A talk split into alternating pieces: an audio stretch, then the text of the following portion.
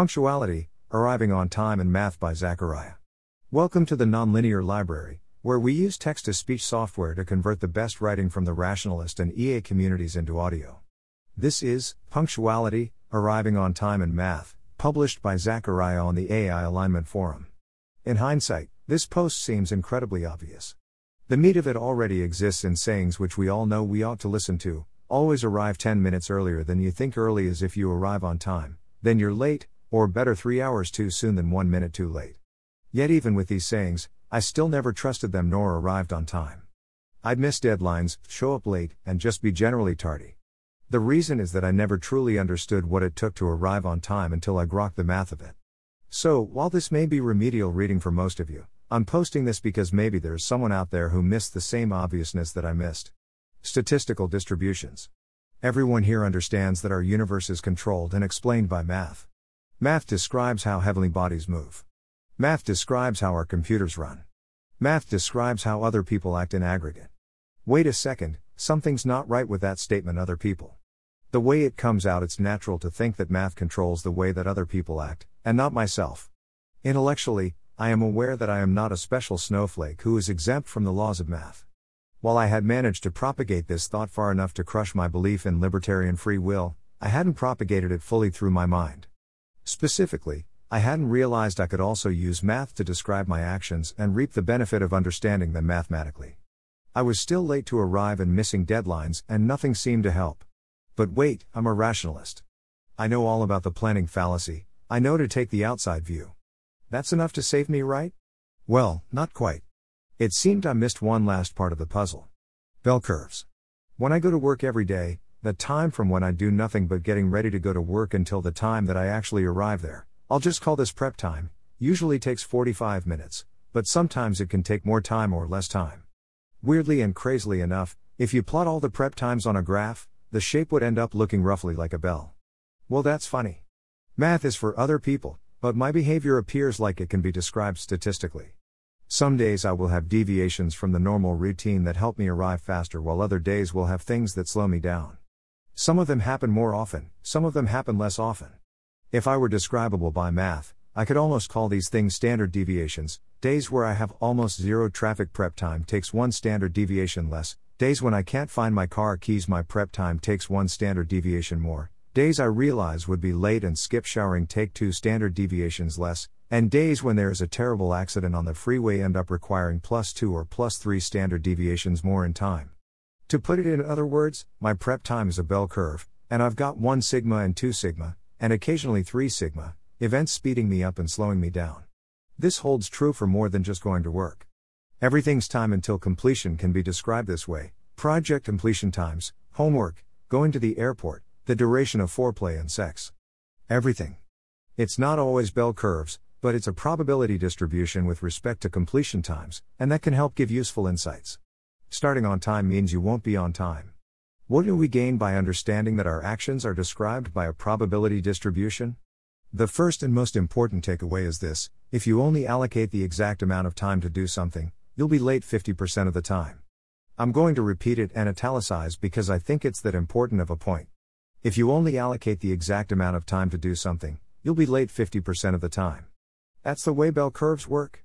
I know I've heard jokes about how 90% of the population has above average children, but it wasn't until I really looked at the math of my behavior that I realized I was doing the exact same thing.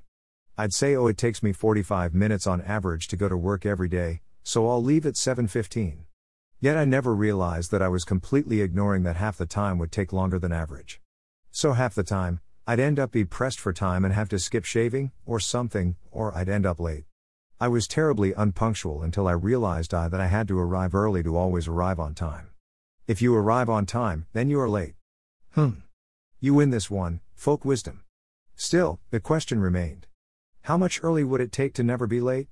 The answer lay in bell curves. Acceptable lateness and standard deviation. Looking at time requirements as a bell curve implies another thing one can never completely eliminate all lateness, the only option is to make a choice about what probability of lateness is acceptable. A person must decide what lateness ratio they're willing to take, and then start prepping that many standard deviations beforehand. And, despite what employers say, 0% is not a probability. If my prep time averages 45 minutes with a standard deviation of 10 minutes, then that means starting 45 minutes beforehand will force me to be late or miss services, for example, shaving, around 50% of the time or about 10 workdays a month. Starting 55 minutes beforehand will force me to be late or miss services, for example, shaving, around 16% of the time or about 3 workdays a month. Starting 65 minutes beforehand will force me to be late or miss services, for example, shaving, around 2.3% of the time or about one day every other month. That's really good risk reduction for a small amount of time spent. NB, remember that averages are dangerous little things. Taking this to a meta level, consider that being late to work about three times a month isn't helpful if you arrive late only once the first month, then get fired the next month when you arrive late five times. Hence, always arrive 10 minutes earlier than you think early is. God, I hate folk wisdom, especially when it's right. The risk level you're acceptable with dictates how much time you need for padding. For job interviews, I'm only willing to arrive late to 1 in 1000, so I prepare 3 standard deviations early now. For first dates, I'm willing to miss about 5%. For dinners with the family, I'm okay with being late half the time. It feels similar to the algorithm I used before, which was a sort of ad hoc thing where I'd prepared earlier for important things. The main difference is that now I can quantify the risk I'm assuming when I procrastinate. It causes each procrastination to become more concrete for me, and drastically reduces the chance that I'll be willing to make those trade offs. Instead of being willing to read LessWrong for 10 more minutes in exchange for, oh, I might have to rush, I can now see that it would increase my chance of being late from 16% to 50%, which is flatly unacceptable. Viewing procrastination in terms of the latter trade off makes it much easier to get myself moving. The last quote is better three hours too soon than one minute too late. I'm glad that at least that one's wrong. I'm sure Umesh would have some stern words for that saying. My key to arriving on time is locating your acceptable risk threshold and making an informed decision about how much risk you are willing to take. Summary the time it takes for you to complete any task is, usually, described by a bell curve. How much time you think you'll take is a lie, and not just because of the planning fallacy. Even if you do the sciency thing and take the outside view, it's still not enough to keep you from getting fired or showing up to your interview late. To consistently show up on time, you must incorporate padding time. So I've got a new saying if you wish to be late only 2.3% of the time, you must start getting ready at least two standard deviations before the average prep time you have needed historically. I wish my mom would have told me this one. It's so much easier to understand than all those other sayings.